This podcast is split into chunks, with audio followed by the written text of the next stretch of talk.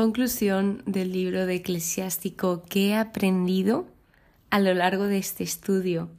Mirad, este libro cierra el conjunto de libros poéticos y sapienciales. Entonces el próximo conjunto de libros ya son los profetas, el último conjunto antes del Nuevo Testamento.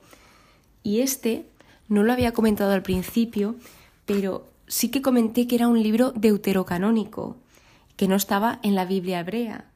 Pero en cambio, este libro sí que estaba en la Biblia de los 70, que esta Biblia es una traducción desde el hebreo hacia el griego y era la única traducción que los judíos consideran también palabra de Dios. Otra de las cosas es que al principio de cada libro a mí me gusta imaginarme de qué iba a tratar a raíz del nombre y este pensaba que iba a tratar más de la vida en la iglesia, eclesiástico, consejos para vivir pues esa vida justa y piadosa, pero más centrado en la parte de la iglesia. Pero no, la verdad es que no, la verdad es que siguen siendo consejos, invitaciones, advertencias, recomendaciones, sobre todo enseñanzas, porque hubo una persona que se formó y adquirió dominio en ciertos conocimientos, en ciertas áreas, para poder enseñar. Lo ponía literalmente que esta persona estudió y estudió y estudió hasta que tuvo claro esto para poder transmitirlo y su propósito era enseñar. Enseña, por ejemplo, que es posible buscar a Dios, es posible encontrarlo.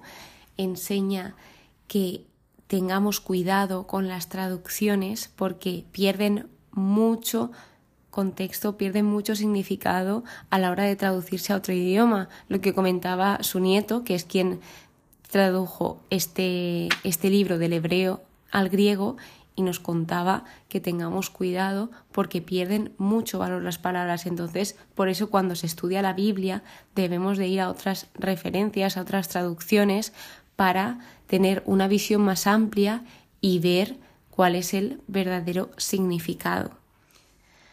Nos da plenitud a las preguntas de qué es el temor al Señor, nos pone diferentes ejemplos para que comprendamos mejor términos que tal vez no hayamos logrado comprender aún o nos cuesten. También nos ponen ejemplos de personas, tanto personas que temen a Dios como las que no temen, para que sepamos más o menos qué hacen cada una de ellas y se nos dice también que ayudemos al prójimo, se vuelve a destacar el concepto de la limosna y el concepto de la fidelidad. El ser fiel se destaca sobre todo en los últimos capítulos donde se nos va mostrando la sabiduría, tanto en la historia como en la naturaleza, y se va viendo cómo Dios obra a través de cada cosa que creó y también de los hombres. Entonces vemos cómo se destaca esa fidelidad de los hombres que amaban a Dios y algún ejemplo de hombres que fueron en contra de Dios. Aquí te lo muestra todo, te muestra una visión de todo para que tú puedas observar, puedas reflexionar y veas cómo era todo.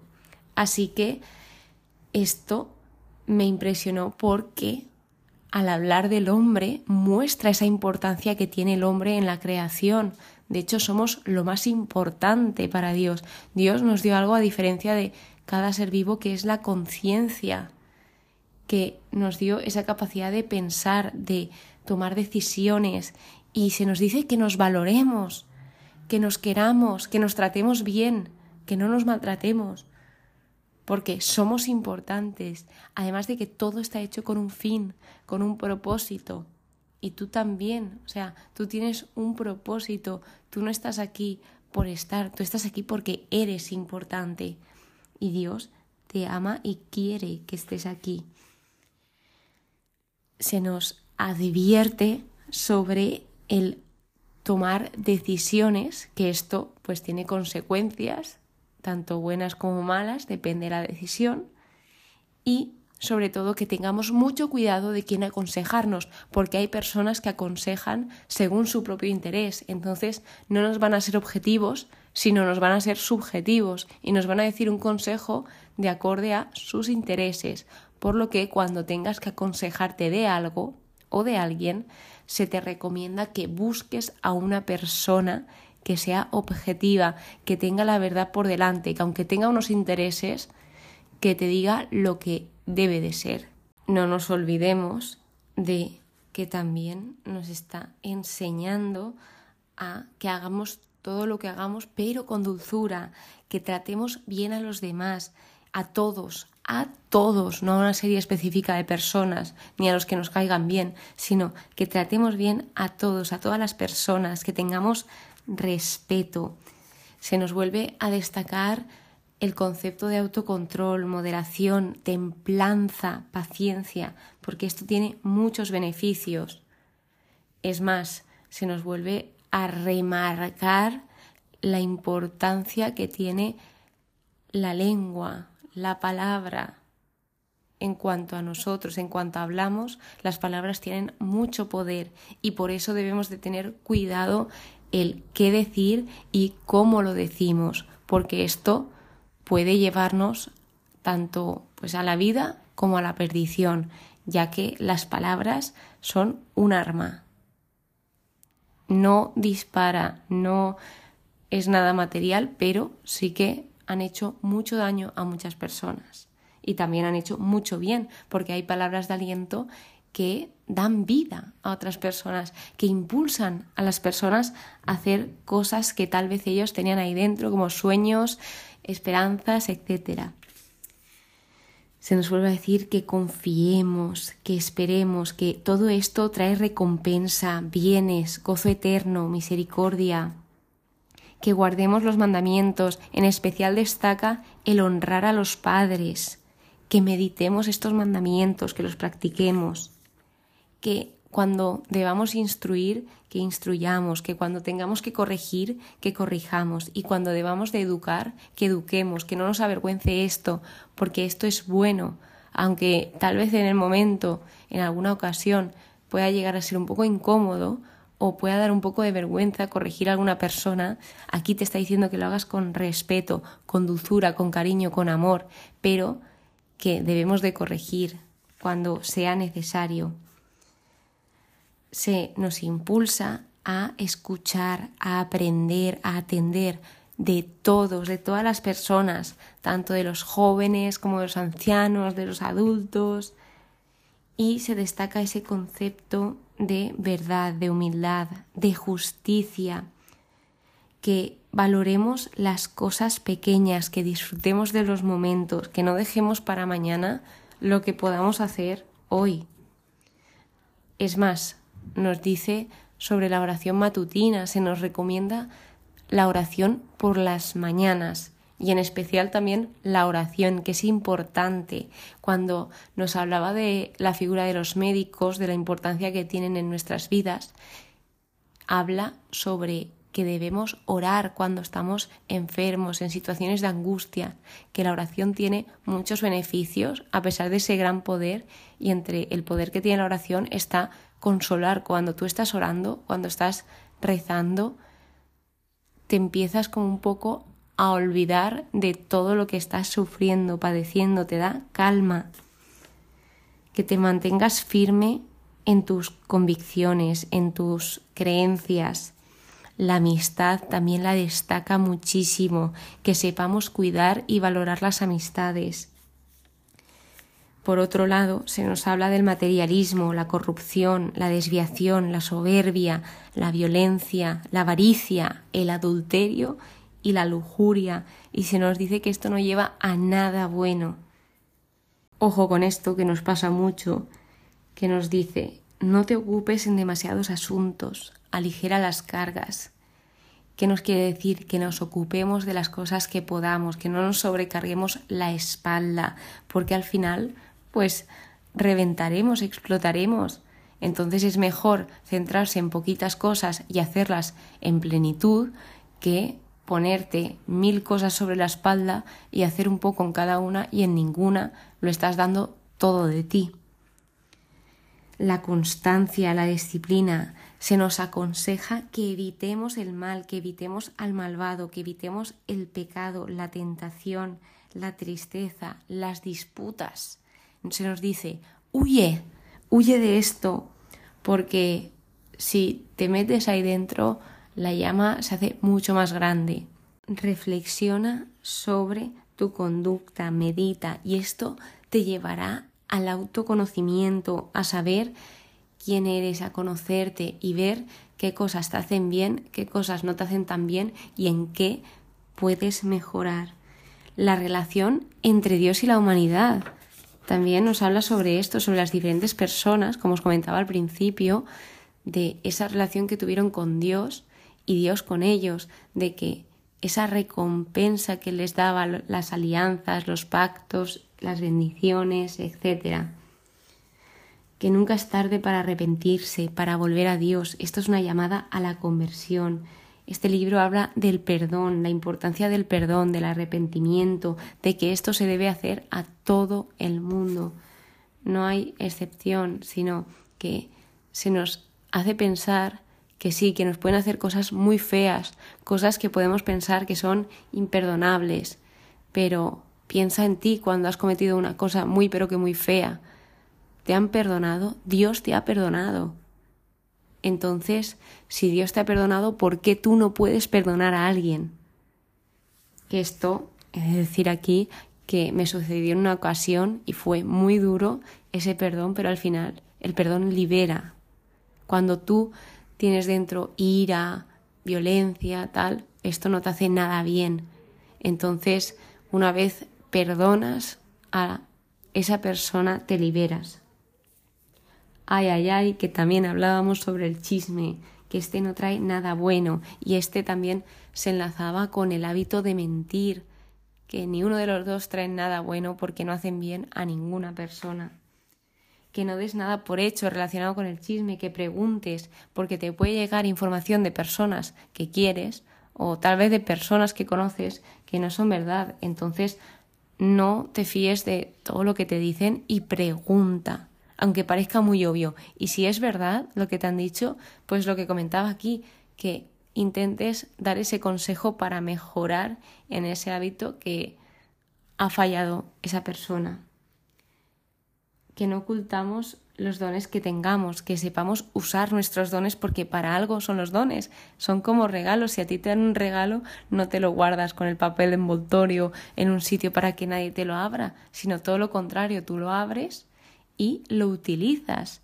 Entonces se nos invita a hacer lo mismo con nuestros dones, a que los compartamos con los demás y a que los utilicemos. La salud, la importancia de la salud y el elegir sabiamente la persona con la que nos vamos a casar, porque esto será nuestro futuro, es importante, es una de las decisiones más importantes de nuestra vida. La generosidad, el valor de dar, la alegría del corazón, la felicidad que alarga los días y ese contraste con la envidia y el mal humor, las preocupaciones que acortan los días. Que sepamos manejar las riquezas, que cuando vayamos a ofrecer, en este caso hablaba sobre ofrecer sacrificios al Señor, que no ofrezcamos lo de los demás, porque qué mérito tiene ofrecer algo que se ha trabajado otro o que se ha ganado otro, sino que ofrezcamos lo nuestro, lo que nos hemos ganado nosotros, porque si no, no tiene ningún valor. Nos habla sobre la importancia del discernimiento, sobre una oración que me encantó que dice, dirige mis pasos en la verdad. Cuando tengamos duda sobre algo, que le sepamos pedir a Dios que nos guíe, que nos oriente, porque Él lo hará. No nos olvidemos de pedir ayuda a Dios. Los excesos perjudican y se valora el trabajo, sea cual sea. Aquí hablaba de los médicos, de los oficios manuales, pero todos los trabajos al final son un servicio, entonces se están valorando. Me hizo mucha gracia porque había un apartado que era de qué avergonzarse y de qué no ya que soy una persona, aunque en ocasiones no lo parezca, muy vergonzosa. Entonces, pues comentaros esto y luego que habla de las innumerables maravillas que hay en la creación, que somos incapaces de contarlas todas. Se nos habla de testimonios, testigos, ejemplos. Y por último, que seamos agradecidos con Dios, ya que este libro cierra con ese capítulo tan importante que me emocioné tanto y habla sobre una persona que se encuentra con Dios, que en el punto más difícil, más complicado de su vida, no le queda ya nada y de repente se acuerda de Dios y dice, voy a orar y luego se nos dice que Dios escuchó su oración y él muestra cuán agradecido está con Dios, que, como os dije, os invito mucho a leeros el capítulo 51, ya que cuando lo leí me sentí muy identificada, podría ser yo quien escribió esto también, porque es que habla de ese día, cuando tuve mi conversión. Igual, es que me pasó lo mismo que a esta persona, que este libro es el único libro del Antiguo Testamento que está firmado por su autor que su autor es Jesús de Ben Sirá, firmado por Jesús, hijo de Sirá.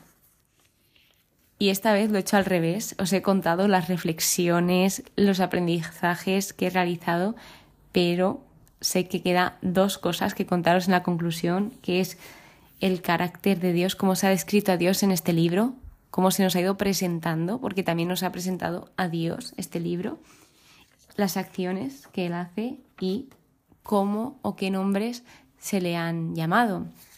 Entonces, lo que más destacaría de este libro es que a Dios se le ha llamado en numerosas ocasiones creador, protección, protector y justo. Y atento, sobre todo atento, porque se nos hablaba de las personas que intentaban esconder cosas y decían, ante Dios no puedes esconder nada, no te puedes ocultar de Dios. También se ha visto que Dios es sabio, compasivo, misericordioso, salvador, grande, paciente, todopoderoso, juez, amor, vida, camino, verdad, que ilumina los ojos, guía, es bueno, bondadoso, protección, apoyo firme, refugio, protector, auxilio, único, eterno y fiel, ya que decía, todas sus órdenes se cumplen a su tiempo, y mostraba esa fidelidad que Dios tenía con su pueblo y con sus promesas. Que hemos visto que hace Dios, porque se ve a lo largo de todos los libros y de este también que Dios es un Dios de hechos. Dios promete, pero Dios también hace. Dios hace más que habla. Entonces, Dios provee que él no hace lo que detesta, no tiene ningún sentido, porque si él detesta la maldad, si él detesta la hipocresía, la soberbia, ¿cómo va a incitar a alguien a hacer esto? Entonces, él no va a hacer lo que él detesta. Él todo lo hizo con sabiduría, todas sus obras son buenas. ¿Qué le agrada a Dios? La fidelidad, la mansedumbre, la concordia, la amistad. Dios escucha, sí, sí, Dios nos escucha a todos y cada uno de nosotros y Dios responde a nuestras oraciones. En manos de Él está el gobierno de la tierra y el éxito del hombre. Honra a los que le temen, ama y libra, hace levantar cabeza, hace levantar el ánimo. El bien y el mal, la vida y la muerte, la pobreza y la riqueza vienen del Señor y esto se nos muestra para darnos a entender que Dios es todopoderoso, que Él tiene todo el poder para hacer lo que quiera hacer y lo que tenga que hacer, conforme a su voluntad. Él permite, no permite, inspira, conoce todas las sombras del hombre, conoce nuestro corazón, asignó a cada uno su puesto, puso en orden todas sus obras, que el orden lo destaca bastante. Colmó la tierra de bienes al mirarla, él consuela, da salud, vida y bendición, cura, sana, sabe recompensar a niveles por siete. Decía aquí que si tú haces algo por Dios, Él te recompensa por siete y diría que muchísimo más. Da a los hombres la ciencia, Él existe de siempre y por siempre. Es bueno seguir sus caminos. Todo esto nos lo decía el libro de Eclesiástico. Y por último, ¿Cómo se le ha llamado a Dios? Mirad, sobre todo ha destacado el Altísimo. Y aquí aparecen dos conceptos que no había visto antes, que es Kairios, que es Señor soberano, Señor y soberano de todas las cosas, que, está en griego, y Elión, que significa Altísimo o Altísimo Dios. Y otro de los nombres que se, les ha, que se le ha llamado a Dios es el que enaltece nuestra vida, Dios del universo, el misericordioso, Dios mi Salvador, el Señor, el Santo, Dios Altísimo, el Altísimo Todopoderoso, el Creador, Señor Padre y dueño de mi vida, Señor Padre y Dios de mi vida, Señor Dios del universo, el Dios eterno, el grande, el Señor omnipotente, el Todopoderoso Rey y Señor, Rey del universo. Entonces, dicho esto, finalizamos los libros poéticos y sapienciales, cerramos aquí ese conjunto, aunque en el capítulo siguiente haré una conclusión sobre qué he aprendido de este conjunto de libros, haré esa recopilación y aquí sí que sí cerramos el libro de eclesiástico. Muchísimas gracias por estar aquí, muchísimas gracias por escucharme, espero que pases muy pero que muy buen día y que Dios te bendiga.